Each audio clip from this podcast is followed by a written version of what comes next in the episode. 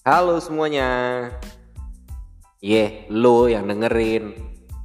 Ya, dengerin curhatan gua. Mungkin sesekali tuh sama teman gua, atau bisa beberapa kali sama teman gua.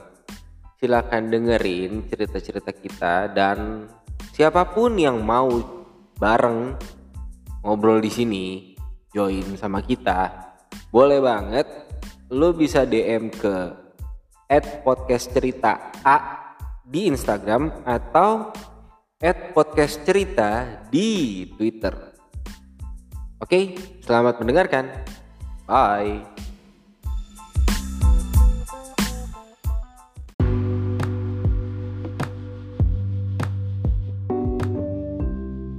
Hari ini gue mau ngundang satu temen gue, ngajak satu temen gue buat ngobrol bareng tentang pengalaman dia selama kurang lebih 3 tahun dia tinggal di Australia. Gimana sih keseruannya? Dari kuliahnya, waktu dia kerja, ya banyak deh yang lain-lainnya. Dengerin aja ya. Thank you semuanya. Satu lagi nih, sebelum dengerin, kali aja ada yang mau pedes-pedes, kali aja ada yang pengen ngerasain ciri khas satu daerah, yang kangen sama Pulau Bali. Daripada gak boleh kesana kan, lagi gak bisa kesana nih, beli aja nih sambelnya. Kemarin gue cobain, nama sambelnya tuh Gek Putu. Ntar kalau misalnya ada yang mau pesen, ada nomor WhatsAppnya sama dia, bisa dipesen di Tokopedia. Silahkan pesan aja, jujur ya, itu sambal enak banget. Lo bisa makan pakai babi, itu rekomendasi. Nasi goreng pakai telur ceplok aja enak, cok. Telur dadar, tempe goreng, tahu, silahkan dicoba sendiri. Yuk, selamat mendengarkan.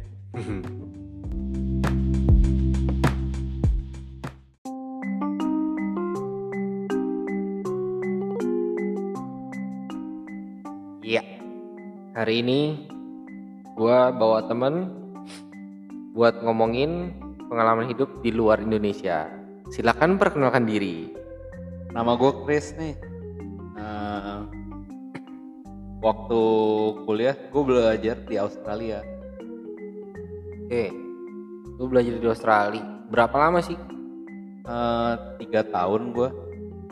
Habis itu tahun setengah ya, gue ngambil professional year, terus gue kerja di sana. Nah, ini ntar buat masalah kerjaan gue bagi-bagi dulu ya. Ini boleh, ada beberapa poin yang kayak banyak sih, lumayan sih yang pengen gue tanyain. Yang pertama nih, dari 3 tahun lo kerja di lo tinggal di sana, habitnya tuh gimana sih? Dari keseharian dulu nih, dari kayak misalnya lo tinggal di mana, terus lingkungan lo kayak gimana, terus kebiasaan lo di lingkungan itu gimana, sampai ke sekolah, college-nya gitu. Boleh. Gue tinggal di Sydney nih. Universitas gue namanya Macquarie University. Kalau di luar nih, kita ngatur jam itu sih, jam kita kapan mau kelas. Dia udah sediain nih, seminggu biasa satu pelajaran, itu ada 2 lecture. Kontennya kurang lebih sama. Dia ngerekam juga tuh, terus ada 2 tutorial. Jadi kalau lu pinter-pinter, sebenarnya lu kuliah buat 1 semester, biasa orang ngambil 3-5 subjek. Itu bisa kondens itu ke 1 hari, ke 2 hari lah. Berarti kalau misalnya lu 3-5 subjek 1 semester, hari Senin nih misalnya lu habisin, lu polling tuh 5 subjek. Selasa sampai hari Sabtu itu enggak sama sekali ke kuliah dong. Sebenarnya lu bisa datang juga, soalnya kalau lecture gitu dia pasti pisahin ke 2 hari nih. Misalnya dia ada lecture subjek ini di hari Senin sama Rabu, pelajaran lain ada yang di Selasa, Kamis, gitu-gitu. Tapi kalau lecture sebenarnya lu nggak usah datang, lu bisa dengerin rekaman. Enaknya kalau lu datang, lu ada yang nggak ngerti, lu bisa langsung tanya gurunya di tempat. Nah, kalau misalnya dengerin rekaman doang, lu mau nanya gimana? biasa waktu di lecture berikutnya kita ada datang nih, kalau benar ada sesuatu yang lu nggak ngerti sama sekali, nggak jelas gitu, lu bisa nanya gurunya juga, dia ada emailnya, kita bisa kontak dia. Itu pas respon tuh. Kalau di sini kan biasanya tuh kalau guru-guru, dosen-dosen kayak gitu suka males tuh nanya apa segala macam, ya suka-suka dia jawabnya. Kalau di sana gimana? Lumayan cepet sih, asal lu jam-jam normal kerja ya, kayak sekitar dari jam 9 sampai jam 5 sore. Oh tetap ini ya, ada jamnya juga ya? Ya kurang lebih, kalau nggak enak lah sama gurunya. Terus kalau misalnya masalah tempat tinggal, masalah ini dulu deh, masih di college ya, di kampus lu itu teman-temannya gimana sih sebenarnya? Sebenarnya lumayan fine, cuman college yang gue pergi namanya Macquarie University nih, universitasnya itu orang yang Indonesia itu paling cuma 50-60 orang, itu satu universitas. Jadi ada, lu harus ini dong, harus ada community-nya. Oh ada community ya, buat orang Indonesianya. Kebetulan temen gue satu tuh ada pemimpin PPIA. Apa tuh? Persatuan Pelajar Indonesia Australia. Jadi kita lumayan tuh kenalan lumayan banyak di situ. Anak-anaknya baik sih, paling ada beberapa yang kau minum, tapi ya kalau minum experience mah. Kalau minum di sini juga doyan kan, gimana? Cuma perlakuannya itu loh, perlakuannya gimana terhadap orang yang istilahnya kan ini bukan foreigner di sini kan? Iya, kita technically kan minority. Orang asing lah di sana kan. Nah itu perlakuan mereka terhadap orang Indonesia itu gimana sih? Khususnya Indonesia ya, karena kan maksudnya Indonesia ke orang Indonesia lain. Iya, ke lu atau ke orang lain itu gimana? Sama atau ada perlakuan khusus? Sebenarnya enggak sih. Kita coba treat orang sama kayak kita mau ditreat kurang lebih. Tapi ya kan tergantung dari pribadi juga, ada yang orangnya emang agak diem, ada orangnya agak belak-belakan, ya harus nyesuaiin aja, cuma cari teman. Jadi kurang lebih sebenarnya sama ya? Sama lah. Perlakuan orang luar ke kita sih lumayan baik sih, gue gak berasa diperlakukan kayak ada racism gitu, soalnya kita kan masih daerah kota nih. Kalau daerah pinggir gue mungkin kurang tahu. Soalnya gue udah pengalaman nih sekali, waktu lagi naik bus kayak ada orang stres gitu teriak-teriak. Ya anjing, ngeri banget. Bule gitu kayak jenis orang yang suka minum lah kayaknya. Dia kayak gak jelas banget tiba-tiba kayak teriak-teriak di bus setengah jam, gila. Posisi lagi mabok tuh gitu. Gue gak yakin dia mabok apa enggak, cuman kelihatan mabok sih. Lumayan. Lumayan aneh tuh orang. Terus gimana tuh? Kita di dalam bus ya orang teriak-teriak tinggal pakai headset sih. Tapi emang nggak ngeganggu kan, kayak di sini kan orang-orang yang agak nggak sampai kubu-kubukan. Soalnya kalau misalnya dia pukul kita sekali aja kita bisa ngebales dan kita nggak ada masalah apa-apa. Soalnya saksi kan banyak. Oh berarti emang ya itu istilahnya pembelaan diri lah ya kalau kayak gitu kan. Iya. Soalnya sempet aja ada, kita lagi pergi nih bareng sama temen minum itu baru pulang, ada orang mabok di deket train station. Orangnya dia kan kayak ada petugas yang ngeberhentiin kan, dia sampai ngomong ke kita, tuh orang tuh agak mabok jadi gue nggak bisa mukul dia, tapi kalau dia mukul lu gue bisa belain lu. Boleh kayak gitu ya? Emang dibolehin kayak gitu ya? Nggak ada masalah ya? Soalnya kan dia jadi nggak nge-ituin kan, nggak ngegebukin orang mabok, dia nolongin orang yang digangguin orang mabok. Iya, berarti emang sistemnya kurang lebih sama lah ya. Kalau misalnya ada orang yang rese, ya tungguin dulu aja nih orang resenya kayak gimana, mukul lu duluan atau gimana, baru lu bisa lu bales kayak gitu. Iya, soalnya kamera kan di mana-mana juga, jadi lebih aman. Di sini kan sama polisnya aja, gue masih agak serem jujur. Iya emang agak anarkis sih kadang-kadang. Gue juga pernah diberhentiin tuh, gimana ya, orang sini kadang suka gak ngelihat siapa yang salah siapa yang bener, ya hajar aja yang kelihatannya salah. Lebih barbar kan kalau di sini kan. Makanya kalau di sana berarti emang ya sesuai hukumnya. Bukan barbar juga lah, maksudnya orang di sini lebih banyak pikiran lah, kayak gak terlalu ngurusin orang lain. Jadi asal dia gak keganggu Dia kalau ngeliat pun nggak terlalu ada niat ngomong juga, soalnya ngerepotin banget. Iya sih, lebih berasanya kayak gitu kan. Nah menurut lu nih dari 3 tahun di sana pas lu di sini kerasa gak sih bedanya? Kerasa sih, jujur. Soalnya kan lingkungan kerja aja beda banget. Nah, masalah lingkungan kerja.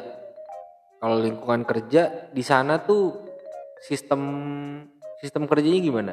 Kurang lebih sama atau mirip, tapi agak beda juga sih. Misalnya di sini kan kita harus kerja 8 jam kan minimal kan. Di sana tuh 8 jam jadi kita kerja tekniknya cuma 7 jam. 1 jam tuh buat istirahat. Itu udah kehitung. Iya, kalau misalnya dari sini kerja. 8 sampai jam 5, di sana berarti jam 8 gua 9 sampai 5. 9 sampai 5. Kurang 1 jam dari sini ya. Dan overtime-nya lebih jelas. Overtime berarti maksudnya itu kayak lemburannya segala macam gitu. Dan kalau misalnya kita di atas kerja kayak di atas 12 jam ya, kita bisa hari berikutnya tuh otomatis langsung dikasih libur. Jadi enak banget tuh. Bisa libur kayak gitu. Iya. Jadi lu libur nggak cuma hari Sabtu doang dong? Sabtu Minggu kan libur. Gue kerja kebetulan terakhir di hotel. Gue jadi purchasing manager. Hotel yang gue kerja namanya Pier One Sydney Harbour. Enak sih, dapat makanan, baju dicuci, kan ada dry cleaning kan soalnya, jadi kita terus dapat. Gue hemat banget loh kerja di sana. Lu kerja sebelum jadi manajer nih, posisi kan itu kan manajer kan. Yeah. Sebelum lu jadi manajer, itu lu kerja dari bawah atau? Gue lumayan cepet sih di sana. Kebetulan hoki juga sih. Soalnya kan gue awal mulai kerja kan di sana internship tuh 3 bulan. Emang nggak dibayar, cuman lu makanan dapat, baju dapat juga, udah, jadi hidup udah enak lah. Udah lumayan gitu enak lah. Gue cuman bayar rent buat tempat tinggal.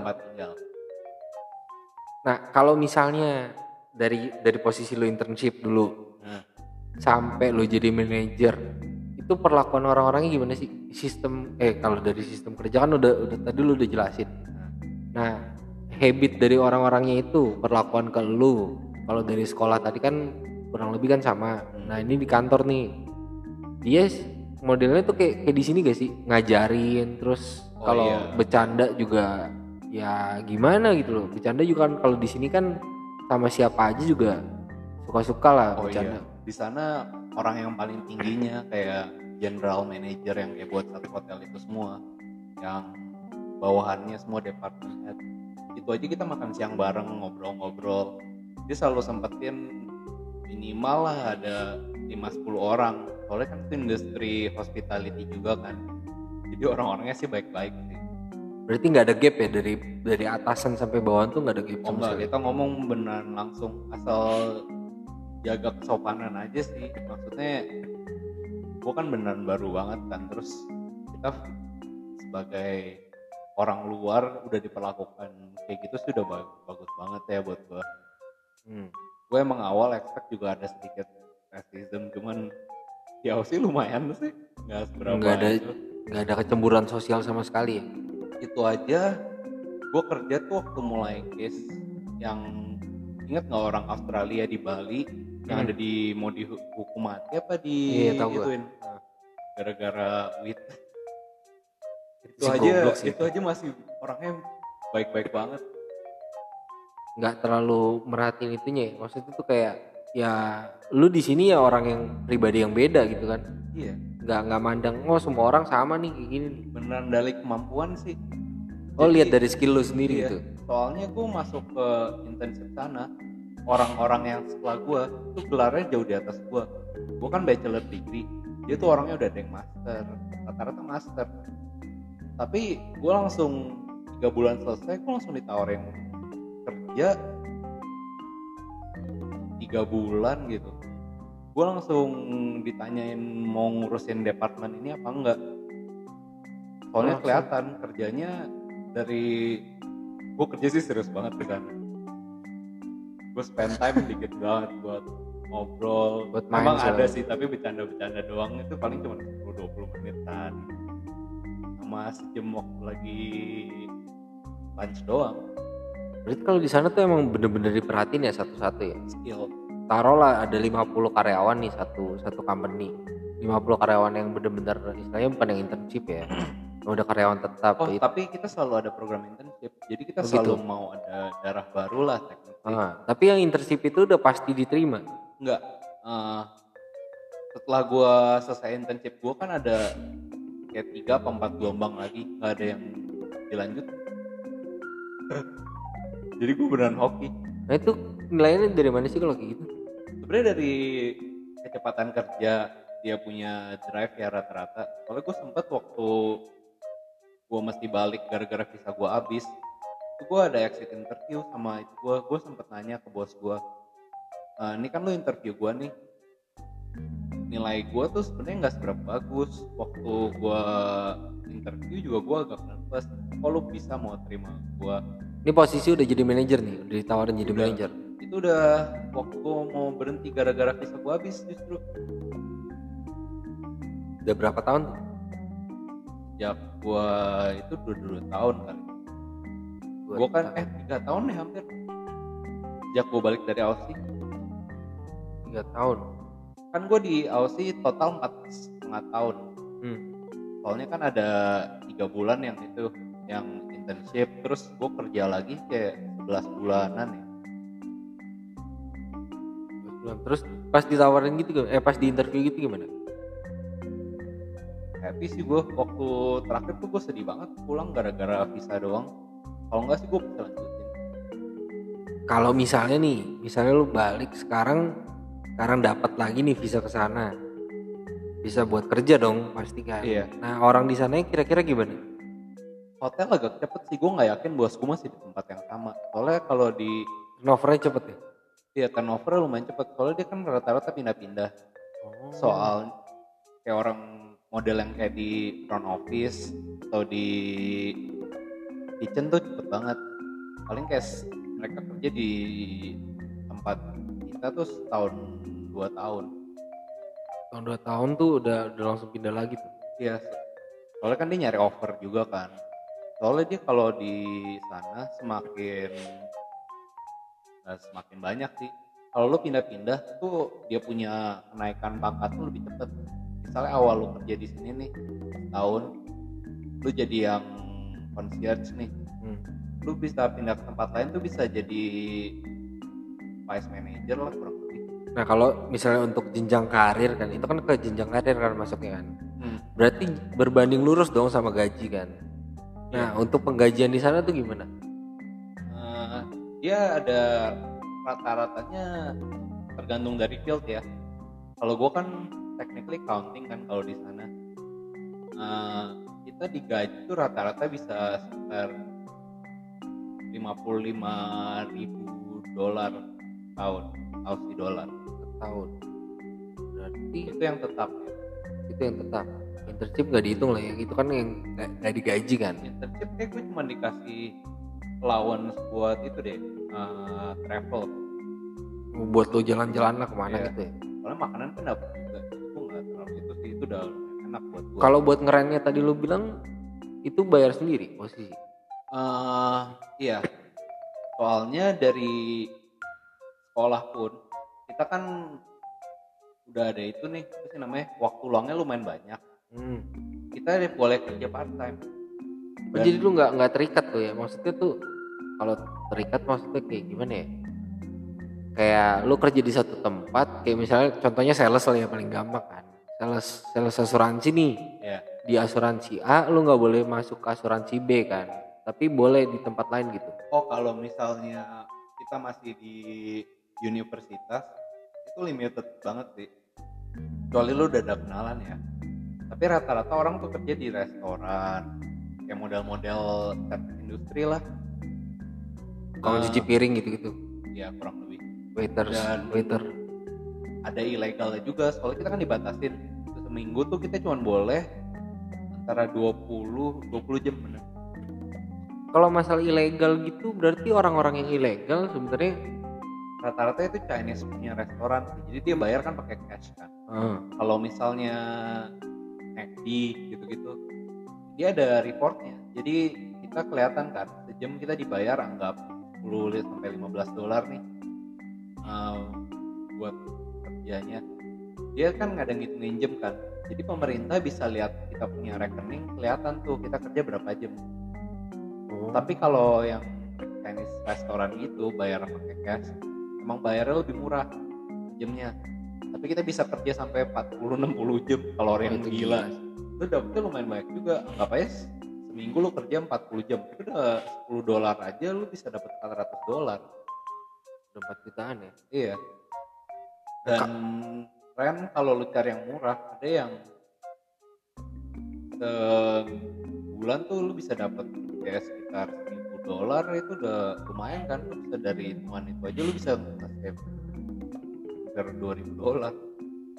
Ya, lumayan sih kalau kayak gitu. Nah, kalau misalnya ini kan posisinya lu legal kan, lu dapat dari kampus segala macem. Lu kalau kerja di kampus bayaran lu lebih gila lagi. Masa sih? Ya kayak model-model temen gue nih ada satu yang kerja di kafe kampus. Gaji per jamnya bisa hampir $20. Gila dong, lumayan dong kalau gitu. Tapi kompetitif banget yang buat apply-nya. Dan orang di sana kan rata-rata lebih tinggi, lebih gede dari kita. Ada beberapa yang itu kalau lu terlalu pendek dia juga agak susah nerima lu, meskipun dia coba include ya. Kan namanya kerja lu mesti ngambil barang di tempat tinggi, kalau lu pendek gitu repotin orang lain juga. Berarti kualifikasi kan dari kayak gitu juga tuh, dari tinggi badan segala macam. Dia nggak terlalu ngomongin tapi kelihatan lama-lama. Dan tapi lu nggak kayak gitu pun lu jualan mie aja juga bisa sebenarnya kan, namanya uni kan lu bisa bikin stand-stand kecil asal lu minta izin aja, nggak ada masalah tuh ya. Nggak ada masalah, proposal aman tuh kalau kayak gitu. Soalnya kalau bisa kan kita ngomong juga dari itu kan, PPIA itu juga kan, dia bisa ngajuin lagi, kita bisa bagi hasil juga tekniknya. Oh tetap hitungannya bagi hasil ya kalau gitu. Iya, tapi ya lumayan sih. Kalau lu mau jalan sendiri boleh dong? Agak susah apply-nya, soalnya kan dia ada limited amount of table yang di provide kan. Kecuali lu beli sendiri juga, kadang-kadang ada orang nanyain kan permit-permit gitu, jadi ya mendingan itulah, soalnya bagi hasil paling dia ngambil 10-20%. Kalau lu dealnya lah sama temen lu. Tergantung deal-dealan aja lah kalau gitu ya. Terus gue mau tanya buat masalah ini nih, kan lu posisi legal kan di situ kan. Iyalah. Sebagai mahasiswa awalnya sampai akhirnya dapet visa buat kerja, itu lu ngurus lagi gak sih kalau gitu? Dari visa pelajar nih. Terus lu udah lulus. Oh iya, tapi pelajarnya semua online. Tetap. Jadi gampang gitu, kita tinggal kirim data kita, isi form, terus dia kayak nunggu berapa lama. Jadi kalau misalnya visa kita udah habis nih sebagai student, tapi kita udah apply, dia bakal ngasih bridging visa. Bridging visa maksudnya itu gimana? Misalnya kita kan dari student kita mau apply jadi temporary residence kan. Nah dari itunya sebelum dapat temporary residence, kita bakal dikasih namanya bridging visa. Jadi dia bakal nge-decide kita bakal dikasih temporary residence itunya apa enggak. Jadi itu kayak extra period lah buat lu sampai itu. Lu dapet visa yang beneran nih. Ya. Sampai lu dapet visa temporary residence-nya. Itu kan kalau legal kan. Kalau model yang ilegal gimana? Ya lu enggak apply. Dia kerja, tetap kerja tuh bisa. Bisa, tapi lu kerjanya di limited banget field-nya dan lu bisa ditekan. Maksudnya ditekan gimana? Pertama gaji lu kayak hampir gak ada say, paling dia cuma bayar lu di bawah market punya rate aja. Sama soalnya kalau lu ketahuan kan lu juga itu tempatnya juga ada resiko bisa ditutup begitu. Tapi tetap banyak ada yang ngambil, soalnya kan namanya company. Kalau misalnya lu apply bankruptcy nih, lu ditutup, lu tinggal bikin nama company lain kan, tempatnya lu nggak bisa itu kan. Misalnya lu ngerent itu kan atas nama sendiri, kalau lu adalah cara-caranya bisa dimainin, tetap bisa dimainin nih ya. Cuma yang masalah gaji, masalah ini ya, beda ya. Nah, kalau buat dapat permanent resident tuh gimana sih? dari lo harus pakai temporary residence dulu atau misalnya lo dari awal apply nih, ini pada banyak persyaratan juga sih. Kalau lo apply sendiri itu lo ada IELTS, kalau di Amerika kayak TOEFL gitulah, itu lo mesti dapat, semakin tinggi lo poin lo di IELTS itu lo semakin banyak poin di itunya temporary residence. Jadi lo mesti ngumpulin poin. Jadi dari umur, dari field pekerjaan, dari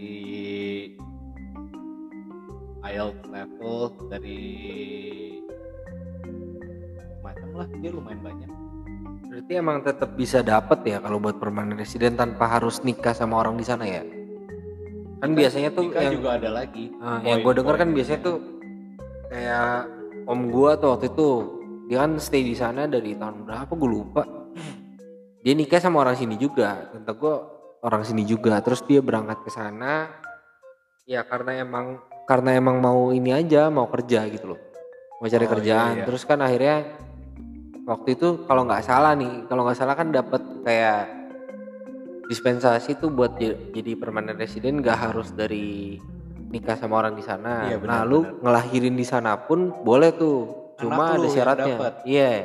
Tapi kalau anak gitu posisi kan kemarin dia bilang 10 tahun lah anak itu harus di sana dan gak boleh keluar dari Australia. Iya benar. Nah kalau misalnya keluar gimana? Sebenarnya tergantung ya. Lo apply itu bisa sebagai permanent resident atau sebagai citizen. Itu beda persyaratan tuh. Kalau misalnya lo sebagai citizen, lo dibatasin tuh. Lo kalau mau keluar yang itunya dia tahun tuh mesti stay di sana berapa lama gitu. Kalau untuk citizen? Ya, kalau misalnya permanen itu lu bisa jadi dual citizenship kan teknik. Lu bisa jadi sebagai warga Indo tapi juga sebagai warga Australia. Tapi lu mesti di spend kayak 3 bulan gitu di Australia tahun. Seingat gue ya, gue agak lama. Itu nggak boleh keluar dari Australia sama sekali tuh. 3 bulan. Lama yeah, 3 bulan itu. Yeah. Minimal lu kayak spend 3 bulan di Australia. Berarti kalau kayak gitu mah enakan langsung apply buat jadi ini kan.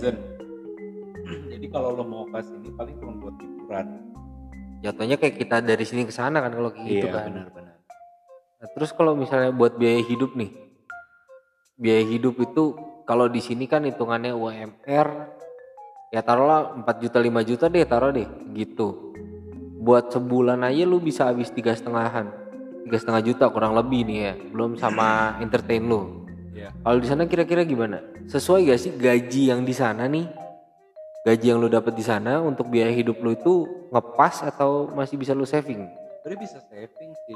Soalnya ini kalau di tempat gue ya, lu kalau misalnya cari sebenarnya rata-rata rent yang bikin mahal. Lu bisa ngabisin 1/4 sampai setengah gaji lu itu dari rent. Tapi buat tempat tinggal doang tuh. Tempat tinggal. Tapi kalau lu misalnya ambil 1/4 nih, $1,000 sebulan.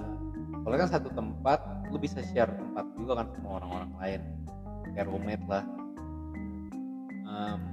Itu lu makan di luar itu ya paling cuma ngabisin 2 hari sih, Sabtu Minggu yang lu gak kerja itu udah pol-polan terus gitu ya. Kira-kira berapa sebulan? Sebulan total cost gua waktu itu bisa sampai 1.500. Itu udah buat internet, buat listrik, buat tempat tinggal, makan, itu udah all in lah. Gaji gua tuh total sebulan bisa 4.000. Jadi lu bisa, kalau lu bersih benan hidup lu lean banget ya, bisa save sampai 3.000. 3.000-an bisa tuh ya? Iya. 2.500. Lumayan. Sisanya buat entertain gak ada masalah tuh. Maksudnya sebulan tuh kan ya paling lu beli apa itu kan bisa dong. Kita banyak beli wine sih. Tapi wine di sana murah-murah. Enggak kayak di sini kan. Rokok doang kan mahal kan. Rokok bisa $40 satu kotak. Tapi kalau wine di sini jual anggap 900.000, sekitar $90 itu kan. Harganya kayak $90 di sana. Itu bisa ada yang harganya kayak cuma $4 di sana wine. Murah banget. Satu botol loh. Tergantung dari tahunnya gak sih kalau gigit? Tetep dong. Enggak, itu model yang di sini gue bilang ada kawasan street namanya. Uh-huh. Itu kan wine Australia itu. Iya. Yeah. Di sini jual 9.000, harga di sana paling cuma $6. Anjing murah banget. Iya, gitu. 60.000 ke 900.000 loh. Soalnya jujur harga di sini buat tinggal kalau masuk cukai kan proper, itu mahal. Kalau buat di mana? Kayak gaji. Kayak tadi kan kalau kita ngeliat kalau dirupiahin gue bisa 40 juta. Nah, harga makanan di sini tuh cuma 3 kali lipat lebih murah. Harga makanan? Iya. Di sini. Dan gaji lu di sana kan bisa 10 kali lipat. Iya. Jadi kayak nggak balance banget loh. Jadi posisinya kalau kayak gitu. Jadi di sini lu nggak bisa saving lebih banyak. Jujur. Iya sih, buat makanan kan. Lu kalau sakit pun di sana ada insurance yang dari BPJS-nya sini. Ya. Itu lebih terjamin. Udah ditanggung negara juga kan posisinya. Lu bisa tambah additional private, tapi lu buat bayar obat atau lu buat konsultasi dokter bisa nggak bayar dari hasil, dan lu bayar buat insurance gitu paling $50 nggak bayar. Itu gimana caranya? Maksudnya itu lu hasil dari bayar pajak kah atau dari apa? Dia ada potongan di pajak tuh, kita kan bayar tuh ada medical levy juga. Jadi kita kayak bayar 1,5% dari income kita kotor itu buat bayar kita punya itu insurance BPJS. Oh gitu. Jadi udah enak banget. Lu makanan juga lebih sehat di sana. Kalau di sana kan kayak nggak terlalu keen sama MSG. Terus ya, produsnya juga dia bersih. Yang rata-rata di mall kayak di ini udah rata-rata non-pesticide. Ayam aja nggak disuntik hormon. Berarti lebih emang benar lebih sehat ya kalau gitu. Lebih ya, sehat. Dan posisinya kalau makanan sehat itu kan biasanya lebih mahal kan. Di sana itu udah enggak. Kayak udah itu yang emang udah sehari-harinya begitu. Sehari-harinya begitu. Jadi yang mahal ada, tapi kayak model lebih kelak nih kayak beef yang wagyu gitu-gitu itu ada. Tapi ya yang normalnya sendiri pun enggak enak. Berarti emang buat makan, buat entertain segala macam lebih murah lah jatuhnya. Iya. Dan tapi nggak enaknya toko-toko di sana tuh rata-rata jam 5 tutup tuh. Itu ditutup. Jadi nggak ada yang 24 jam, nggak ada yang sampai jam 10 gitu-gitu nggak ada. Ada, tapi bar aja lu jam 2 jam 3 tuh udah di kick out. Oh gitu. Ada beberapa tempat yang enggak. Maksudnya kalau lu udah masuk, lu nggak, kalau keluar tuh nggak bisa masuk lagi. Oh kalau misalnya lo keluar nih, misalnya mau beli apa, kalau udah lewat jam berapa, lu gak bakal dikasih masuk lagi. Tapi yang udah di dalam, ya udah sampai tutup, aja, sampai tutup ya, sampai jam tutup. Enggak kayak di sini kalau kayak gitu, lebih bener-bener lebih teratur dong kalau kayak gitu kan. Lumayan. Dan dia polusinya lumayan sih, kalau misalnya ada orang mabuk yang geratak, udah ada bouncer yang proper. Jadi nggak ada yang rusuh-rusuh segala macam lah ya kalau kayak gitu. Dan nggak terlalu pentingin posisi ya, itu lu kayak gimana juga lu aturan. Cuma gue denger dari ada satu teman gue juga kan sempat stay juga di Australia. Ya. Dia emang posisi masih student kan di sana. Kerja tuh ya kerja part time lah segala macam. Terus kayak dia kerja tuh model di mana? Di restoran gitu, jadi waiter, jadi waitress gitu. Yeah. Dapat customer kalau kasar ya lebih kasar dari sini gitu ya, modelnya. Orangnya kayak gitu gak sih? Emang lebih blak-blakan gitu loh. Maksudnya tuh kayak gue nggak suka nih makanan yang lo kasih, salah nih orderan gue, bisa dibanting segala macam, dimaki-maki kayak gitu gak sih? Nggak juga, tergantung orangnya lagi dan lo punya atasannya. Soalnya ada beberapa kayak tempat gue sih, kalau lu kayak gitu lu pasti di kick out. Lu posisi di hotel sih ya. Iya. Gitu ya. Tapi kalau di restoran yang itu gue kurang yakin sih. Gue cuma pernah kerja kayak 2-3 tempat di tempat-tempat kayak gitu. Sejauh gue kerja sih baik ya. Ada masalah tuh sama customer sama ini segala macam. Orangnya lumayan polite lah, kayak sopan. Itu sama lu doang atau karena emang mungkin ya bisa jadi ya dari sudut pandang gue nih. Temen lu cewek bukan? Cowok. Jadi mungkin kalau dari sudut pandang gue pas lu ngomong kayak gitu, atau karena lu sebagai orang Indonesia, orang asing nih di sana, ya jadi dia berusaha buat jaga citra diri dia. Ya temen lu itu emang orang lokal, orang sini, orang Indonesia. Sama dong. Sama, cuma dapat perlakuannya tuh kayak gitu. Itu agak hoki juga sih sebenarnya. Makanya gue pikir mungkin dari cerita lu itu karena mungkin nih ya orang di sana ngelihatnya, oh orang Indonesia nih, gue mesti jaga. Jujur kurang kelihatan sih. Muka gue kan agak Chinese kan. Iya sih. Di sana juga nggak terlalu ini ya. Nggak terlalu itu kok. Orang-orang yang rambutnya pirang segala macam jarang kayak gitu kan. Paling coklat segala macam gitu kan.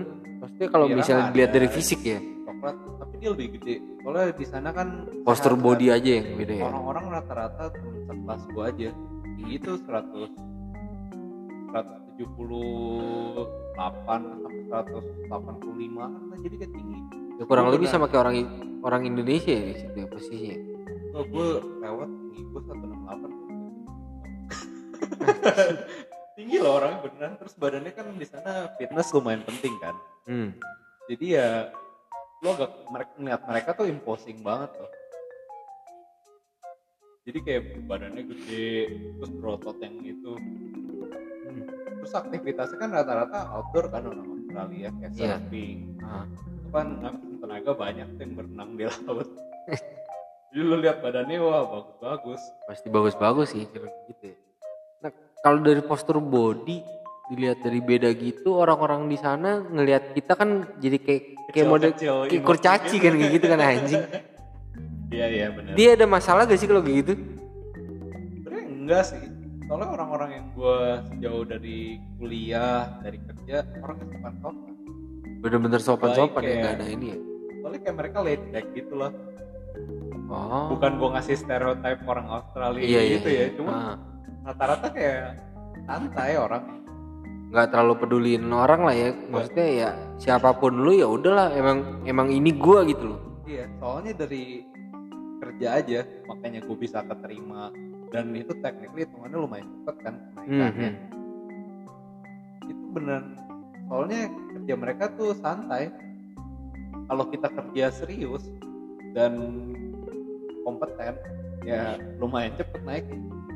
Berarti kalau misalnya orang-orang yang rada-rada goblok segala macam itu ya udahlah lu cabut aja lah kayak gitu. Sadar diri atau tunggu dipecat. Dia tetap kasih gitu. Cuman ya lu bakal stay di sana lebih lama. Oh, kalau misalnya punya kompetensi yang lebih tinggi ya. Tapi kalau yang goblok-goblok gimana tuh? Jujur nilai gue juga nggak bagus.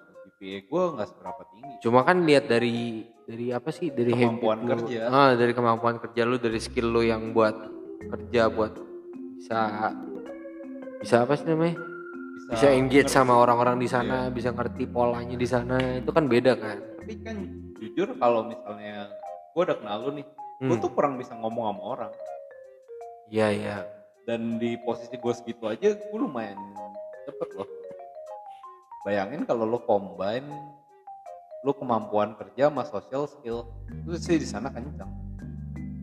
Oh, berarti emang nggak terlalu gimana? Soalnya gue sempet denger ada pengalaman dari temen gue yang lain nih. Maksudnya tergantung field juga lah. Kalau lo misalnya ada field yang kompetitif ya. Dia kerja kurang lebih juga sama sih di hotel gitu loh. Cuma emang di luar, bukan di Australia waktu itu kalau nggak salah di Malaysia dah. Hitungannya kan masih sama-sama di Asia kan. Yeah. Masih kurang lebih juga Australia lingkungannya sama. Kan? Iya sih. Maksudnya lingkungannya tuh sama gitu loh. Yeah, bahasa juga kurang lebih sama. Terus dia kayak gimana ya? Posisinya tuh ya kalau lu ini gimana sih model-model orangnya tuh kayak nggak welcome lah gitu loh. Beda sih emang sih kalau misal dari cerita lo itu kayak gitu mungkin kalau menurut gue ya culture itu dari kayaknya sih dari culture sama dari karakter dianya, dari karakter pribadi orangnya sih kalau kayak gitu kan. Jadi kalau misal lo bisa ngikutin mereka ya lu aman lah istilahnya gitu kan. Tapi kalau misalnya lu nggak bisa ngikutin, lu keluar dari jalur dari ininya kan sebenarnya konyol sih. Nggak juga lah, makanya orang awas sih lumayan minum ya. Gue model yang kayak minum wine aja segelas dua gelas tuh muka gue merah banget. Ini aja gue udah merah kayaknya. Debu yang kepala gue. Dan mereka masih lumayan baik. Masih enak ya. Masih oke ya, dia ngerti lah. Kalau misalnya toleransi alkohol kan beda-beda kan. Iya sih. Dan tempat gue kerja tuh orangnya dari berbagai negara, jadi nggak cuma dari Aussie doang. Ada yang dari Vietnam, ada yang dari China, ada yang lokal, ada yang dari Amerika, Rusia pun ada di situ sebenarnya. Jadi bener-bener diverse banget. Ah.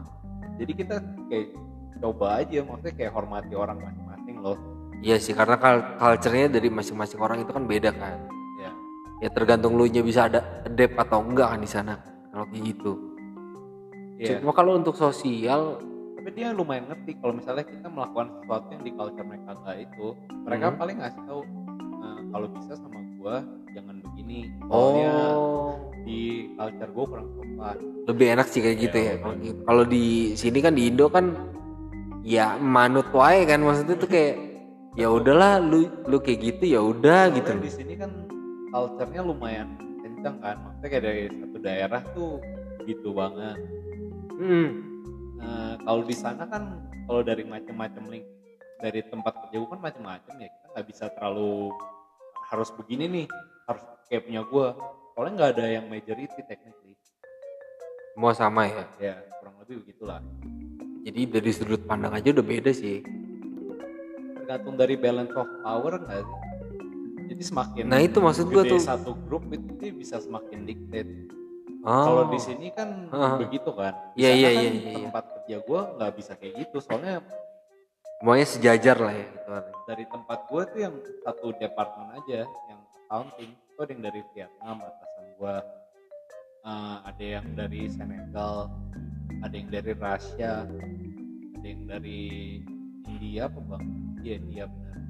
Yang dari China. Kita jadi kayak ya masing-masing lah.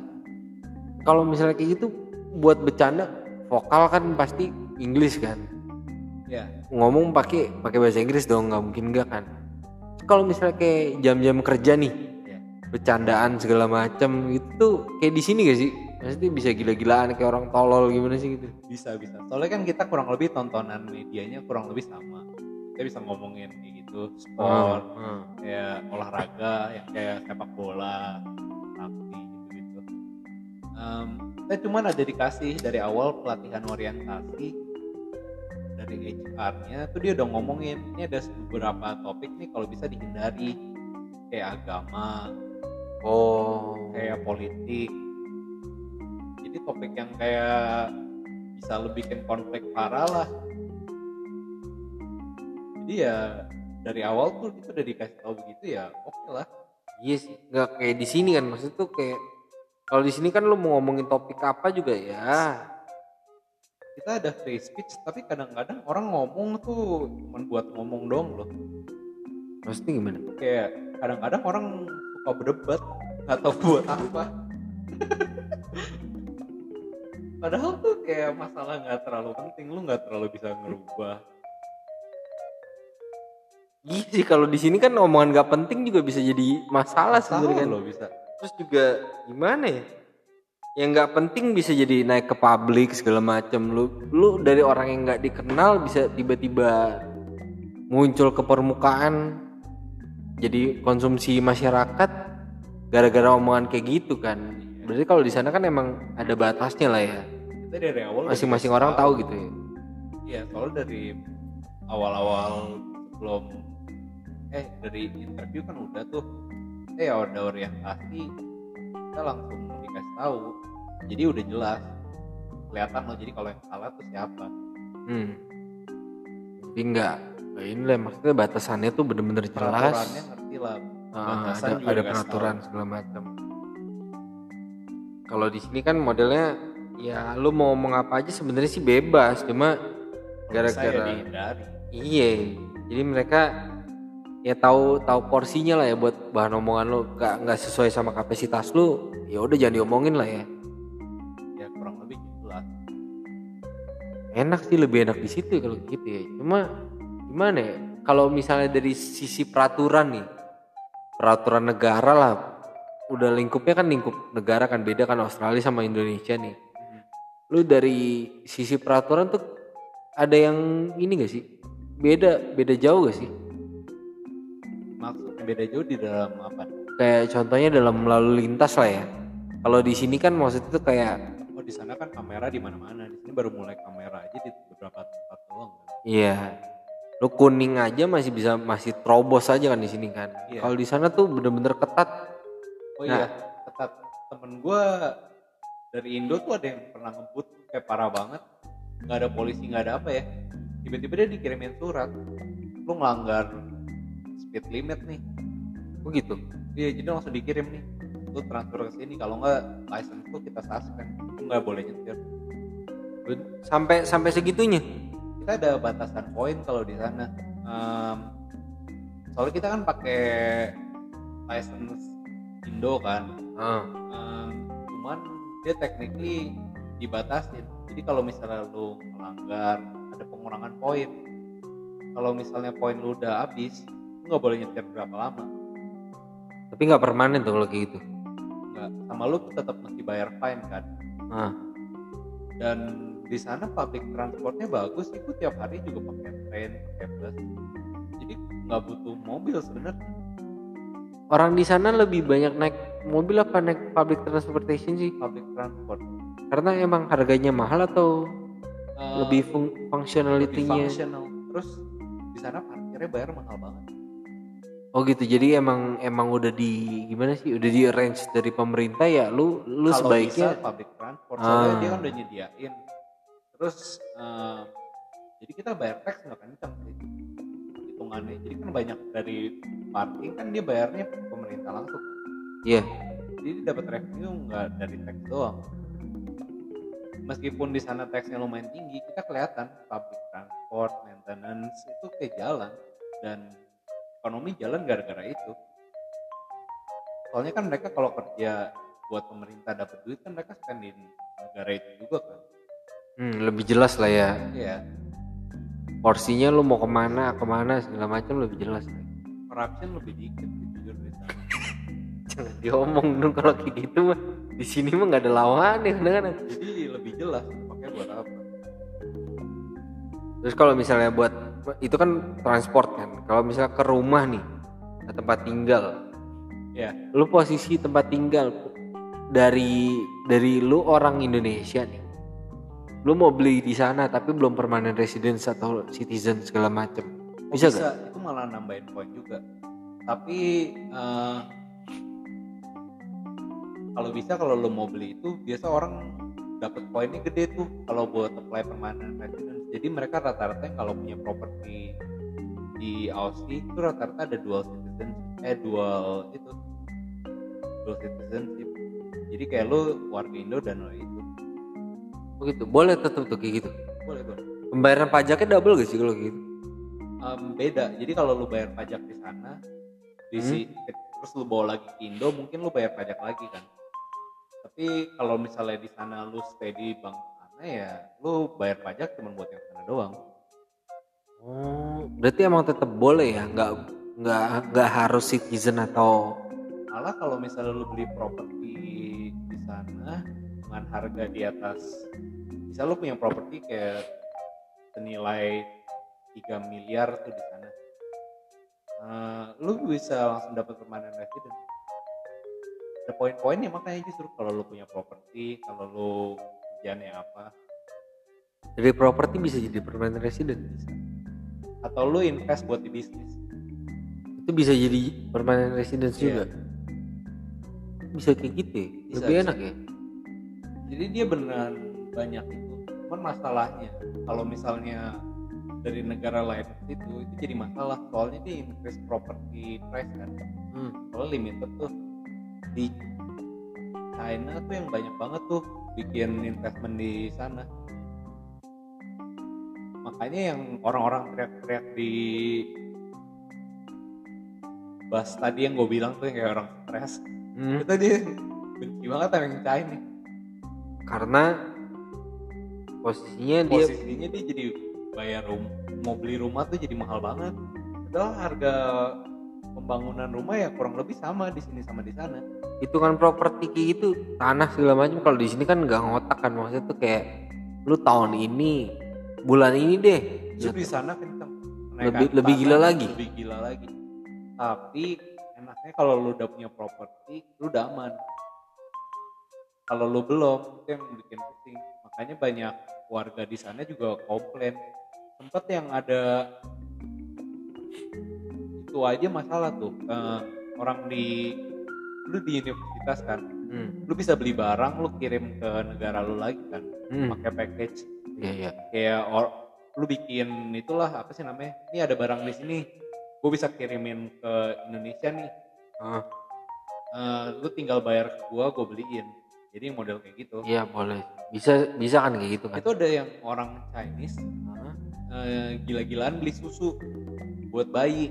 Soalnya susu di China kan waktu itu sempat ada masalah yang pakai formalin di susu kan. Iya. Jadi satu toko itu yang gede kayak Woolworth itu kehabisan susu gara-gara dibeliin ke sana. Jadi tuh warga-warga ada yang sempat protes. Ini gimana?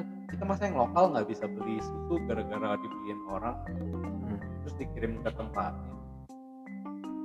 Itu cara penyelesaian masalahnya itu gimana? Sempat masuk berita tuh sampai dibatasin akhirnya. Oh ada pembatasan doang. Jadi seorang yang boleh beli 2 kaleng lah.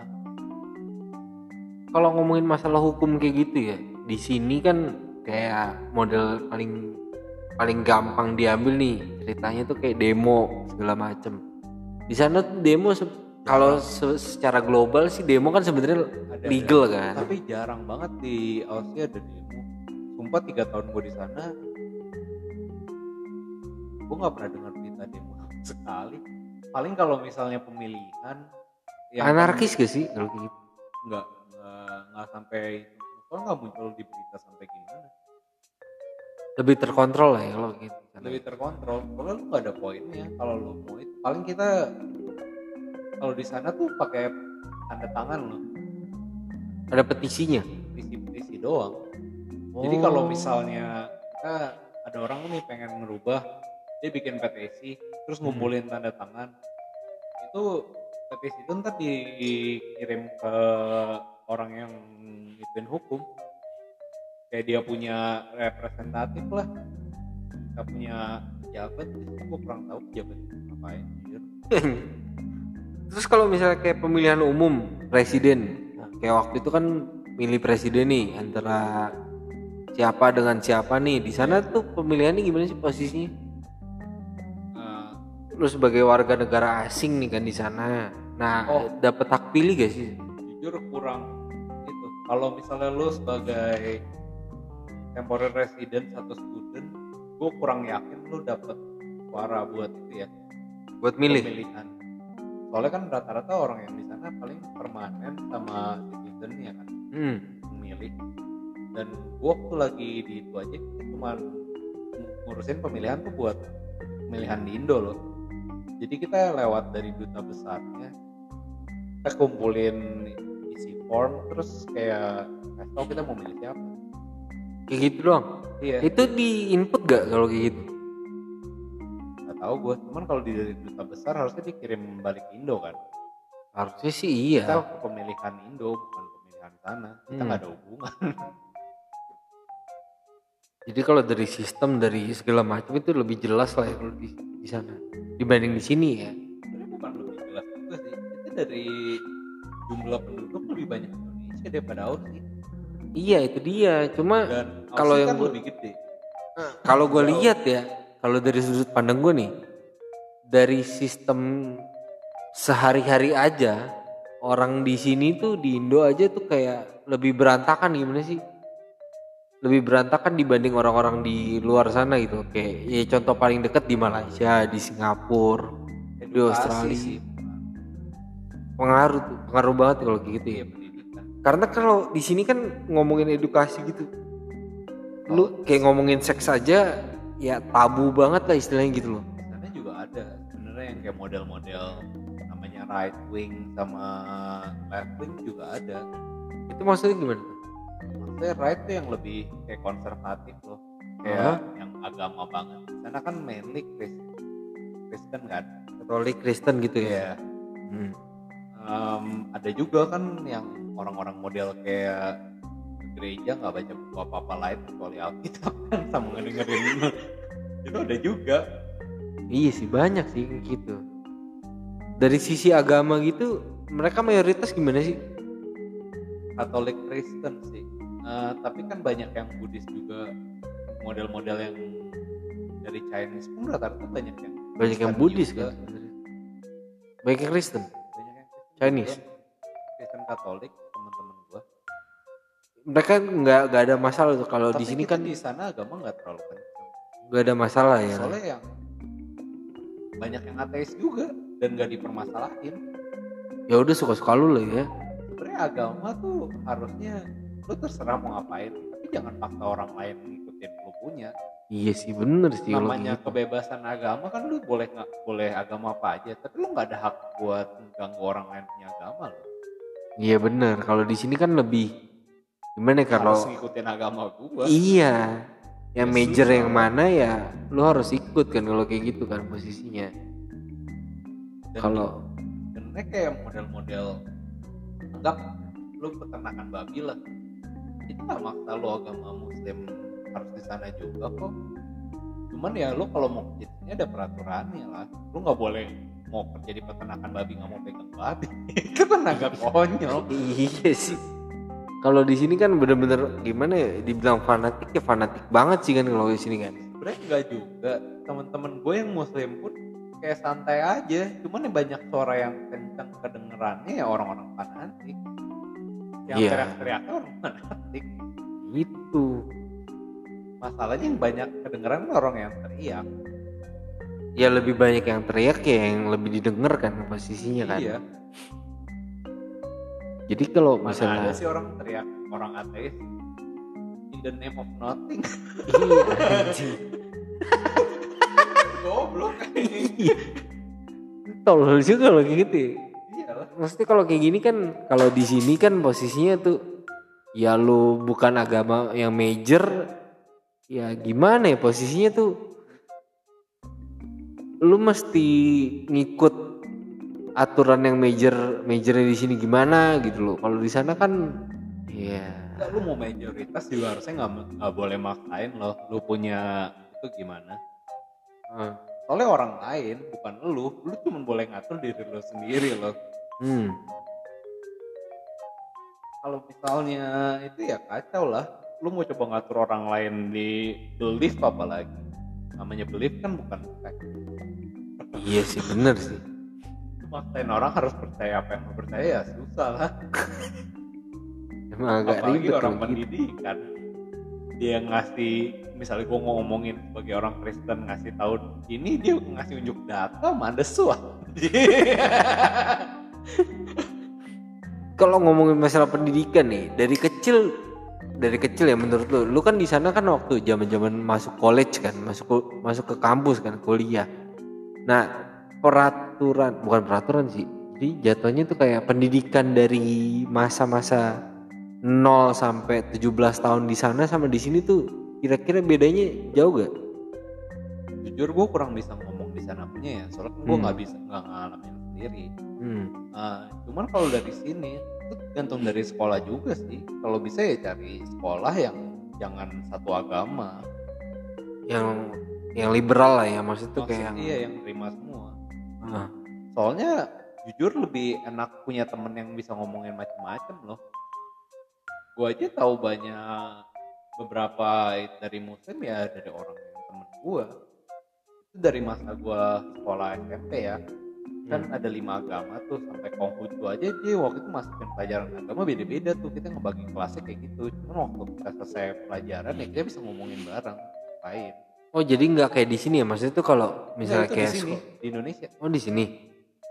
Kalau di sini kan modelnya yang gua tahu sih sekolah negeri itu masuknya ke major ke muslim atau kemana. Terus kalau misalnya kayak sekolah Katolik yang Muslim pun atau yang Buddha, yang Hindu harus belajar Katolik. Nah, gue nggak terlalu partner itu, soalnya jujur gue udah pernah tidak agama.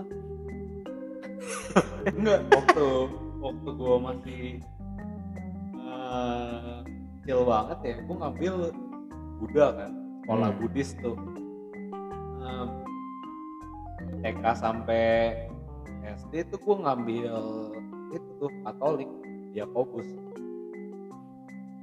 Itu lu gimana tuh lo gitu? Cara DP itu gimana? Ya nggak ada masalah sih, namanya kita masih kecil kan kita belajar kan. Kalau di agama Buddha ya gue dibacain Tripitaka. Kalau di agama Kristen Katolik gue dibacain ya Alkitab. Ya nggak masalah, belajar aja. Cuma emang pemikirannya dari pola pikir aja udah beda sih ya dari orang Indo sama di sana tuh gimana ya, dari cara penerimaan aja lah itu udah beda jauh kan, iya gak sih? Sebenarnya dari lebih banyak orang sih, di sana kan lebih dikit penduduk, ya kan. Terus mereka nerima orang imigrasi tuh banyak, jadi kayak lama-lama belajar juga gimana cara lebih gampang adaptasi lah ya culture orang. Dan jujur makanan aja kelihatan kan, jadi macam-macam tuh makanan Thailand di Australia lebih enak daripada di Thailand. Jujur soalnya bahannya lebih bagus. Iya sih, dari segi daging aja udah beda kan. Iya. Lu mau makan daging apa juga ya di sana di sini ya beda jauh sih. Cuman kalau dari orang sini jujur kebanyakan kan kita nggak terlalu banyak orang yang migrasi gitu loh. Bener sih, bener. Lebih banyak dari Indonesia ke luar negeri kan. Iya, jadi kita kayak nggak terlalu kenal culture orang lain ya, mau nggak mau ya kelihatan. Gue ngerti sih kenapa culture-nya jadi kayak lu harus ngerti culture gue di negara gue. Tapi soalnya, kebanyakan orang tuh gimana ya? Dikit, man. Oh. Kalau misalnya di sana anggap 20-30% orang luar menetap ke sini, kan di sini paling cuma 5-6%. Iya sih. Terus kebanyakan orang ya, kebanyakan teman-teman gue yang udah pernah ngerasain di luar negeri nih, dia malah lebih milih tuh stay di sana gitu loh. Oh iya, jujur gue balik ke sini gara-gara visa habis tuh, kalau gue stay di sana juga. Oh iya, dari gaji sama dari lingkungan dari itu juga enak men, soalnya orang Indo juga.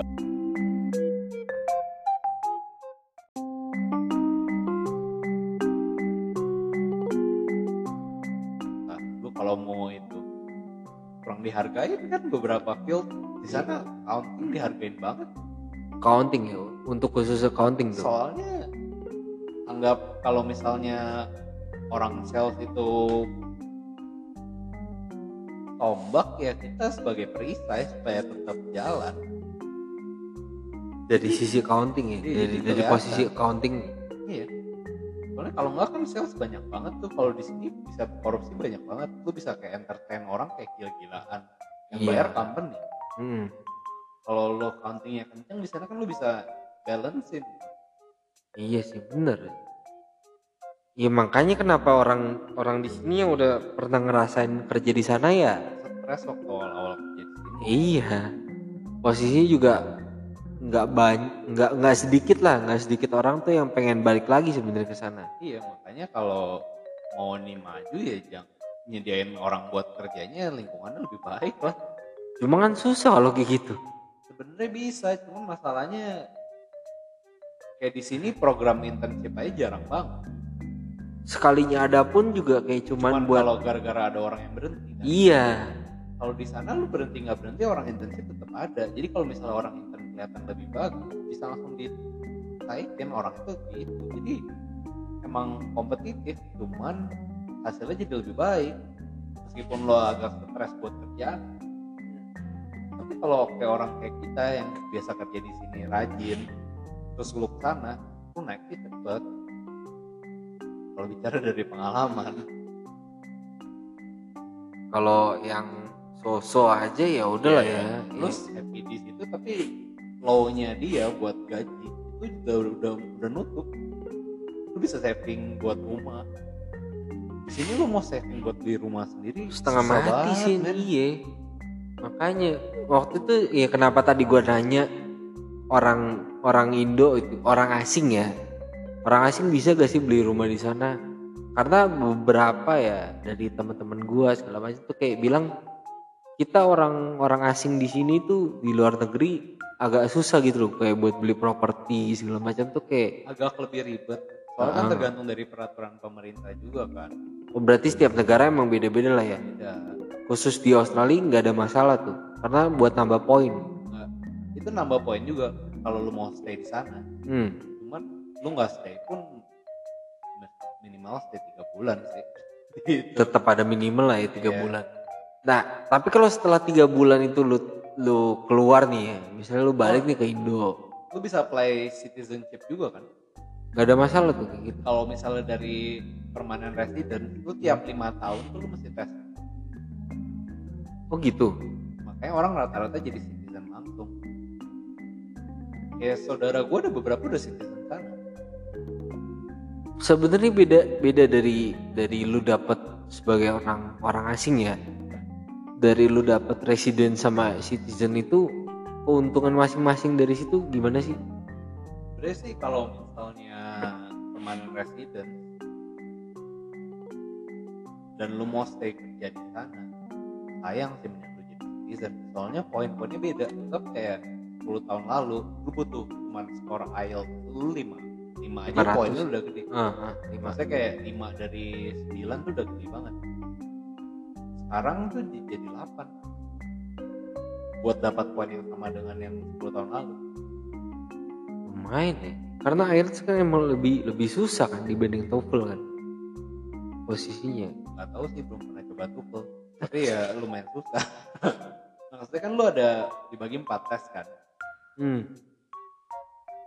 Tetap ada listening, hearing, reading gitu ya. Hearing, listening, reading. Terus ada satu lagi yang conversation juga ya, jadi ada interview nih, kayak mirip interview lah, kita kayak ngomongin satu topik terus dia kayak ngerekam, misalnya kita salah di mana nih, grammar atau di itunya, basically dia pengen lihat orang bisa ngerti nggak sih kita ngomong apa. Nah kalau untuk conversation ya, dia itu gimana sih? Maksudnya conversation dari orang sananya langsung ya? Kita ngobrol nih. Ya. Ngobrol dari sananya langsung, dari orang. Jadi ada orang satu depan, orang ngetesnya itu yang ngajak kita ngomong. Oh. Jadi enggak kayak reading sama listening sama kan kita cuman ngedengerin orang recording kan. Kalau reading ya kita tinggal baca dari apa yang itu. Writing ya tinggal nulis essay gitu-gitu. Kalau buat conversation bener-bener langsung dari sana. Dan lu mesti dapat rata-rata masing-masing poin paling rendah, misal di listening, reading semua masing-masing 8. Itu buat dapat poin yang gede ya. Di rata-rata 8 pokoknya. Enggak semua minimal 8. Minimal 8. Kalau misalnya lu ada satu yang 7,5 atau 7 gitu, pulang enggak dapat poin di itunya. Maksudnya lu dapat hitungannya di, kalau misalnya semua jadi hitungannya di totalnya 7. Berarti emang lebih susah gitu ya. Soalnya terakhir kali waktu gua, prime ministernya itu lebih right wing ya, jadi dia nggak terlalu demen imigrasi. Dia nganggap orang imigrasi itu makan pekerjaan orang yang lokal. Orang lokal itu jadi susah dapat kerja. Tapi prime minister yang lama banget itu lebih pro imigrasi. Soalnya dia ngeliat kemampuan kerja jadi naik loh, produk. Iya sih, biasanya gimana ya, biasanya kita dari orang luar juga lah. Lu harus lebih balance. Lu mesti lihat unemployment lokal lu berapa. Kalau dia udah itu ya lu harus kurangin imigrasi. Tapi dari sisi performance gitu, orang yang luar dari lokal gitu ya, dibanding orang lokal ya, itu lebih niat gak sih sebenarnya? Kalau kita kayak lebih ada daripada orang lokal. Tapi ya kadang-kadang beberapa juga ada orang yang ikutin culture sana, punya kerja, jadi kayak lebih santai. Emang lebih gimana ya? Tergantung dari pribadi lah. Makanya kan enaknya imigrasi lu bisa dapat macam-macam kan. Iya. Ada yang rajin banget kayak orang Singapura kan muda banget kalau kerja itu gila sih emang. Waktu di sana ya dia kelihatan tinggi banget produktivitasnya. Berarti emang itu nilai plusnya dari orang Singapura gitu ya? Enggak lah, tergantung pribadi. Tapi culture pengaruh ke environment itu pengaruh banget ke pembentukan pribadi. Kalau dari tempat lo kerja, orang Indonesia tuh berapa persen sih? Dari tempat gue kerja paling kayak 10 orangan lah orang Indo, rata-rata di housekeeping. Dia modal yang gak dapet visa buat 6 bulan buat working visa namanya. Sebenernya gue gak salah juga sih ngambil langsung temporary resident, harusnya gue ngambil working visa dulu. Jadi waktu gue di sana bisa lebih lama. Karena kalau lu udah temporary resident, lu nggak boleh ngambil working lagi sampai habis. Kayak ada durasi waktunya, cuman sayang loh kalau misalnya lu mau kerja di sana 6 bulan lagi nih. Soalnya kan lu mesti bayar rent segala macam. Lebih nguntungin tuh kalau misalnya lu dari awal ketemu agennya bilang nih ngerent tempat buat 2 tahun. Kalau udah lu tetapin lah ya. Jadi kita bisa cari orang buat stay di sana juga tuh untuk peran kita ya lumayan gede.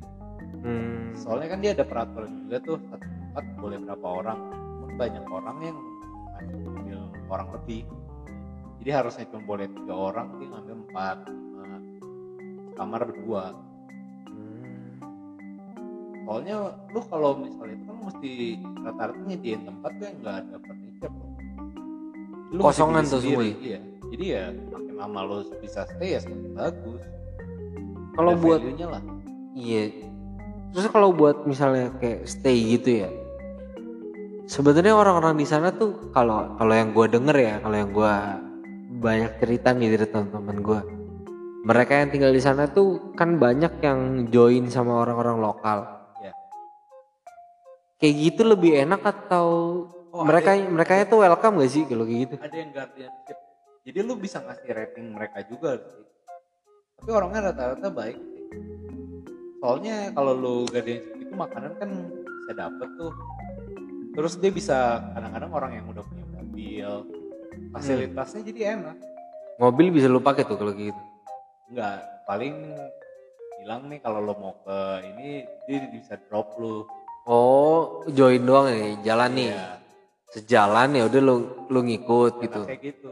Terus kadang-kadang ada yang tempat yang diain kayak pool. Jadi kita enak lah, barbecue fasilitas di sana banyak banget. Jadi kita kayak weekend tuh bisa barbecue bareng.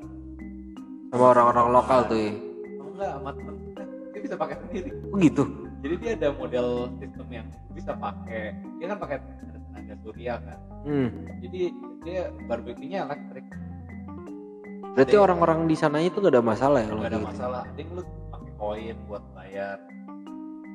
Jadi enak, lu bisa pakai. Hitungannya gimana ya, udah lebih simple ya kalau gitu ya? Di sana tuh banyak banget buat public usage. Tamannya kita rata-rata udah ada buat barbecue minimal 1. Itu enak banget sih kalau gitu. Kalau di sini kayak lu spend duit rata-rata kalau yang buat itu ya di weekend buat daging, buat kita pakai aluminium foil yang buat itu udah pakai cepet udah. Lebih enak di sana ya sebenernya. Makanya orang rata-rata banyak yang suka nggak mau balik kan? Iya itu dia. Kayak om gue juga sama tante gue juga. Tapi kadang mereka juga bilang sih, gue kangen nih sama orang-orang di sana gitu loh. Lebih welcome atau gimana? Iyalah awal-awal gue balik ini gue stres sih. Soalnya dari macet. Kita kalau awal-awal biasa di sana naik bus, gitu naik bus ini kan beda banget. Iya. Di sana tuh dibatasin orang yang berdiri cuma boleh berapa. Saya semua tempat duduk kan. Kalau misalnya di sini kan gila gue pakai busway, dia kayak ngebengkem banget. Iya nggak ada otaknya sih maksudnya tuh lu 20 orang yang berdiri sampai mepet juga ya. Bodoh amat kan. Gue gak diet, gue cuma naik busway doang, berat gue turun 9 kilo aja. Gara-gara tiap hari tuh kayak sauna, jam 2 jam nyampe tempat itu. Kalau di sana pembatasannya tuh gimana sih kalau? Kayak cuma boleh orang berdiri tuh 15 orang. 15? Jadi mereka mereka berdiri pun gak ada MPTP, cuma satu orang. Ya kalau di sini kan kayak misalnya contohnya, gue kan dulu bolak-balik naik kereta nih. Terus sebelum cepet, terusnya, dia kayak selang 5 menit baru. Jadi jumlah busnya juga beda kan, orang banyak. Iya. Bus di sana lebih banyak. Mana tuh? Iya sih. Bis di sana lebih banyak, orangnya nggak terlalu lebih banyak. Kalau di sini kan orangnya lebih banyak daripada transportation nih kan. Gue lumayan happy sih dia mau bikin light train. Iya, cuma ya balik lagi lah, orang-orang di sini kadang gimana ya? Maksain loh, padahal ada kapasitas kan, itu ngurangin umur itu loh transport publik kita. Bener. Emang di sana buat soalnya gimana kan sih? Yang lihat jelas makanya akuntansinya tuh jelas loh di sana. Iya, pengelolaan juga lebih jelas ya. Kayak ini bus umurnya berapa tahun, masa pakai segala macam, habis itu ganti. Kalau di sini kan ya lo pakai udah lewat masa pakainya juga tetap aja. Rata-rata bukan ganti juga sih, paling mereka alokasiin misalnya kayak bus yang udah agak tua ke jalur yang lebih dikit dipakai. Jadi umurnya panjang. Oh, kalau di sini kan dipaksa terus sampai mati lah, gimana sih dasarnya gitu kan? Gue naik bus, gue di sini busnya pernah meledak anjing, dia punya ban. Anjing, sumpah serem banget. Tiba-tiba kayak ada 2 ban meledak di belakang. Oleng jalan nih. Terus dia bilang orang pada keluar, dia kagak ada yang mau keluar. Ya mau gimana orang sebanyak itu? Enggak, paling keluar kayak cuman setengah. Waktu lagi jalan tuh dia masih setengah full. Nah itu bedanya kan, kalau misal di sini kan itu kondisi ban udah meledak loh. Iya. Lagi. Kalau nggak misalnya, ya kalau pikiran orang-orang di sini kan lu keluar, lu makan waktu lagi buat ke kantor segala macem kan. Bus bisa selisih 15 menitan kan. Iya paling lama malah setengah jam gue pernah sih. Sumpah gue pernah mau janji ketemu orang di sini mau coba naik bus kan. Iya, gue telat 40-50 menit aja. Gue gak mau sih kayak gitu, gue lebih milih mending gue naik motor daripada gitu. Ya mau gimana kan tempatnya jauh, gue belum pernah kesana. Ini bus udah ada rutenya. Sumpah datang busnya aja gue udah ngasih waktu setengah jam lebih awal loh. Dari Igul kan ada timenya kan, kurang lebih nyampe berapa lama. Sumpah busnya parah banget. Kalau di sana benar-benar on time tuh. On time. Terus dia kayak udah ada checkpoint ya. Jadi kalau misalnya lu belum ada beberapa tempat nih, belum waktu lu keluar, lu bisa bisa ada tempat yang orang udah siap buat lu, buat dia masuk, lu keluar buat kencing atau apa. Jadi jelas. Tapi kalau misalnya lu keluar kencing gitu ditinggal gak? Enggak, jadi kan orang itu dia nyetirin busnya, dia ngegantiin lu. Oh gitu. Jadi udah ada itunya. Waktu standby-nya udah di mereka yang dituin, bukan ngerugiin penumpang. Waktu penumpang. Emang udah ada spare time-nya buat kesana ya. Kalau di sini kan ya udah bablas aja, udah mau gimana juga ya gimana. Enggak salah sih. Tapi kita enggak tahu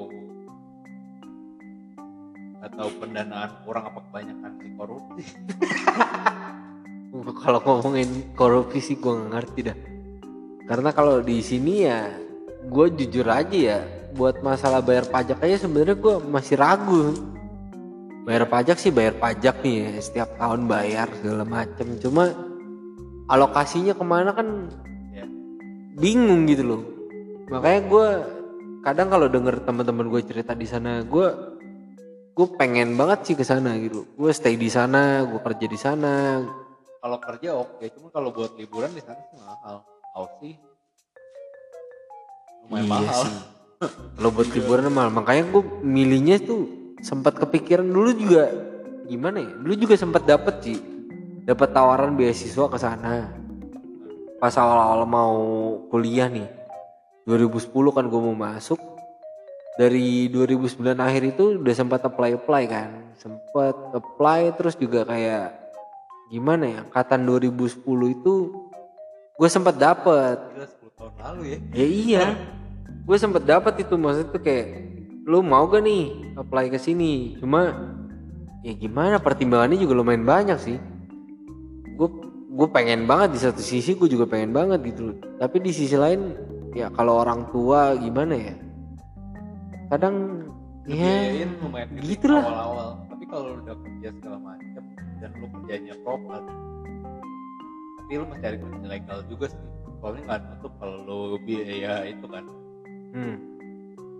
Ya lu bisa save malah waktu kan, lu dapet pendidikan, lu dapet duit, kebalik. Karena yang tadi lu bilang ya, karena orang-orang yang asal lu pinter-pinter itu jadwal sama lu kerjanya rajin sih lumayan. Lu tergantung tujuan sama berapa besar lu pengen berkorban.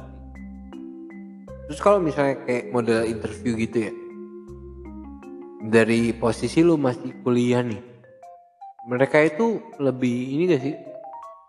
Apa sih? Kalau di sini kan nggak enakan ya gitu kan. Kalau di sana ngeliatnya gimana sih? Kalau misalnya lo cerita-cerita sedih pas interview gitu-gitu, kita nggak terlalu cerita kayak gitu sih. Dia paling cuma nanya terus terang aja ya? Kurang lebih dari di interview itu rata-rata lebih ke ngelihat dia punya itu sih kepribadian, cocok apa enggak di culture company.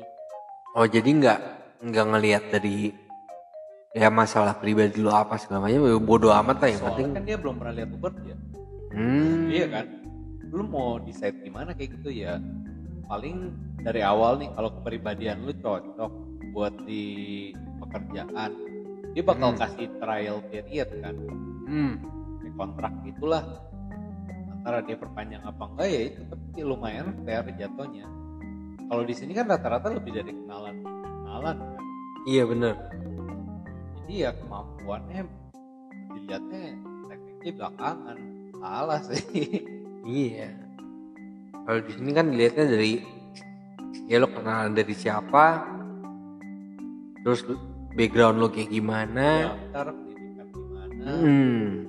Padahal gue kayak, soalnya jujur ya, temen gue banyak yang nilai lebih bagus dari gue, tapi setahun setelah dia itu dia udah nggak pakai, udah lupa lo pendidikan kan. Kalau lu nggak pakai, lu seberapa banyak ngerti apa yang lu pelajarin? Benar. Kalau misal lu accounting, lu kerja di sales, pakai tuh lama-lama hilang lah. Lu lupa. Lu ingat nggak makanan minggu lalu apa? Iya benar. Kalau kayak di sini kan modelnya, gue pertama kerja itu sales. Marketing di bank. Sekolah lu apa? Accounting, pajak malah. Bagian tax accounting. Pajak juga peraturan berubah kan? Iya. Kalau nggak itu ya nggak pakai. Lu mesti ngikutin training lagi dari company juga kalau dia provide. Iya kalau di sini kayak gitu sih. Kalau di sana udah di provide semua tuh kalau gitu. Gue justru ada itu. Kan gue kerja di Hotel Marriott tuh. Dia ada program-programnya lagi, kita bisa buka di rumah. Jadi itu buat training di rumah. Dia nggak wajibin. Tapi misalnya kalau lo itu dia ada bahannya. Kayak gitu? Iya. Udah bener-bener proper semua ya? Gue nggak yakin di company lain. Tapi company gue kerja kan udah multinational terus bagus kan lumayan. Ngeriat man, lumayan. Iya sih makanya. Tapi kalau dilihat dari kayak gitu kan, secara garis besar kayak gitu semua lah ya. Gue kurang yakin juga. Temen gue kan kita yang ada professional year tuh yang belum internship, dia kayak ngasih lu kesempatan buat internship kan. Tapi kita ada kelas bareng. Itu buat kayak culture di Australia kerja di mana. Jadi dia kayak ada training lagi lah sebelum kita ada internshipnya. Dia ada yang dapat kerja di company Jepang tuh, Fuji Xerox yang buat printer. Dia jadi tekniknya di sana buat sales. Lebih dari komisi gajinya. Iya, jadi ya sales tuh di sana lumayan susah sih. Kalau di sini kan kayak kacang. Lu mau belajar jadi sales segala macam ya udah.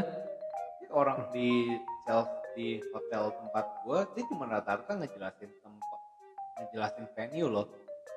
Dia bilang nih, kita bikin setup, ada orang mau datang, mau lihat venue. Dia paling mungkin ngajak mereka ngopi, terus ngejelasin dia punya paket-paketnya apa. Dia nggak terlalu ribet. Soalnya lu yang dicari, lu yang harus nyari orang. Iya, lebih mah santai sih sales yang di tempat gua. Gua sih rekomen banget orang kalau mau kerja di hotel gitu sih, dapat makanan. Apalagi ada orang banquet, misalnya buat 20 orang yang datang cuma 15, kan 5 kursi itu lu bisa makan. Iya lebih. Iya, gua makan sih sehat banget ya. Udah 7 course kita bagi buat 3 orang juga masih punya. Lebih enak ya emang ya. Kalau misalnya kayak gue nih sekarang, gue pengen apply di sana, ada kemungkinan gak sih? Maksudnya tuh bisa, tapi mereka welcome gak sih? Bisa, tapi lu lewat agency rata-rata. Jadi dari sini lu cari agennya yang buat kerja di sana sama apply visa. Soalnya housekeeping aja. Kalau lu pakai yang agent, rata-rata kan kalau tempat gua hotel rata-rata pakai agent kan tuh, dia tuh bisa ngambil 40% punya income, masih gede, bisa dapat satu jamnya tuh $15. Kalau buat ngambil persentase kayak gitu, selesai lu itu hitungannya kontrak gak sih? Hitungannya kontrak. Misalnya setahun nih ya. Soalnya agensi gitu, misalnya kan lu paling dapat 6 bulan tuh. Tapi lu udah langsung begitu nyampe sana, lu udah tahu jalannya gimana. Tempat tinggal juga dia bisa udah ada channel kan. Yang dari Indonesia, yang gua itu, dia tuh enak loh yang di housekeeping. Dia bisa dapat $20 jam pas kamar gitu lupa. Dan sehari lu bisa bersihin berapa kamar? Dia kasih waktu setengah aja buat beresin kamar tuh, kata dia, dia paling 15 menit bisa selesai nyantai. Oke gitu? Iya, soalnya kan lu kalau lu kerjanya cepet itu selesai semua, kayak banyak waktu luang lo. Orang di sana kan yang gue bilang santai kan. Jadi kalau kayak model di Indonesia sebenarnya orang Indo kalau yang kerjanya proper bisa dapat duit sama itu lumayan banyak jadinya. Kalau nggak belanja di sana ya, soalnya barang di sana kan lumayan mahal. Lumayan mahal. Tapi kalau lo yang udah mau balik, lo beli yang brand buat orang buat itu, lo bisa ngambil untung lagi. Iya bener sih. Lo hitungannya kayak model-model sekarang kan just tip kayak gitu kan, bisa nguntungin kan. Lo kayak beli barang kayak Chanel, Gucci gitu, terus kan lo waktu balik lo ada tax return kan. Nah, lo udah ngambil untung dari sana, terus lo bisa jual profit lagi. Misalnya lu harga di sana $1,000 kan di sini jual 20 juta juga masih laku. Sampai barang brand. Soalnya di sini kan biaya cukainya banyak kan. Betul. Kalau lu bawa pro itu ya emang lebih dikit, tapi ya lu nggak bayar gimana. Untungin men. Itu sebenarnya dibanding kalau kesana pun misalnya bisa habis segala macem ya. Lu waktu pulang tetap. Iya bener. Ya sama-sama untung lah ya kalau misalnya kayak gitu. Ya, temen gue yang di sana begitu balik udah bawa $10,000 tuh udah 100 juta ya bener. Bisa jadiin modal usaha. Itu kerja 6 bulan loh. 6 bulan 100 bersih $100 $100 juta. Iya. Enak loh. Lu bisa langsung buka toko sendiri. Kalau misalnya kayak gitu lu bersih kayak gitu, hitungan penghasilan bersih ya, pendapatan bersih kayak gitu, pajaknya gimana? Sebagai bukan foreigner ya? Kan kalau lu kerja, lu bayar pajak cuma dari kerja kan. Tapi kalau misalnya lu kerja sendiri, itu banyak yang bisa diakalin. Oh gitu? Iya, jadi misalnya lu beli barang nih dari sini, tapi yang ngurusin duitnya tuh dari orang Indonesia. Di Indonesia, lu kan nggak bayar pajak lagi, lu beli barang. Oh, iya kan? Iya, iya. Jadi lu beli di sini, orang yang terima duitnya di Indonesia. Iya, benar. Jadi lebih ya gimana ya? Jadi lu misalnya lu belajar, terus lu di sana, kan banyak yang gue bilang kan orang Chinese yang beli susu itu kurang lebih begitu jatuhnya. Jadi kalau kita misalnya bawa barang balik ke negara asal kita ya, atau lu pakai kargo, yang ekspedisi. Tapi kalau ekspedisi itu pajak tetap kebayar dong. Lu harus bayar buat servis mereka, tapi lu nggak bayar apa-apa lagi. Nah ini kan lu pakai duit itu buat beli barang. Cuman barangnya tok sama servis. Barangnya mungkin ada pajak, tapi kayak namanya GST itu 10%, tapi ya itu udah jadi bisa jadi profit juga kan waktu lu balik. Iya sih, benar sih. Jual barang. Iya, jauh lebih menguntungkan. Iya, lebih menguntungkan, benar.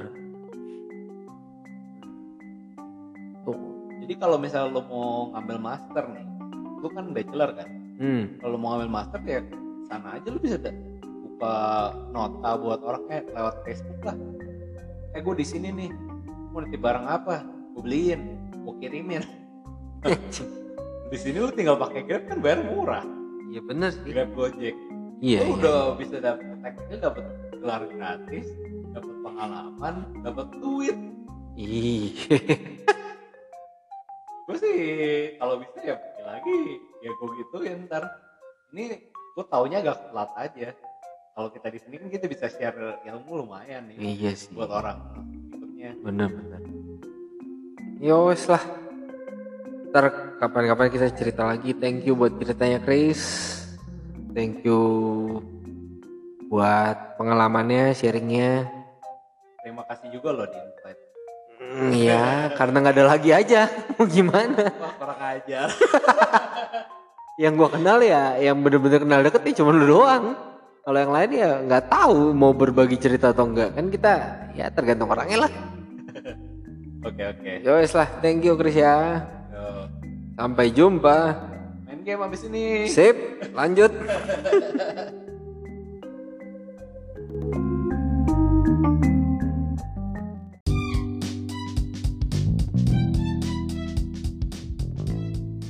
Makasih buat yang udah dengerin.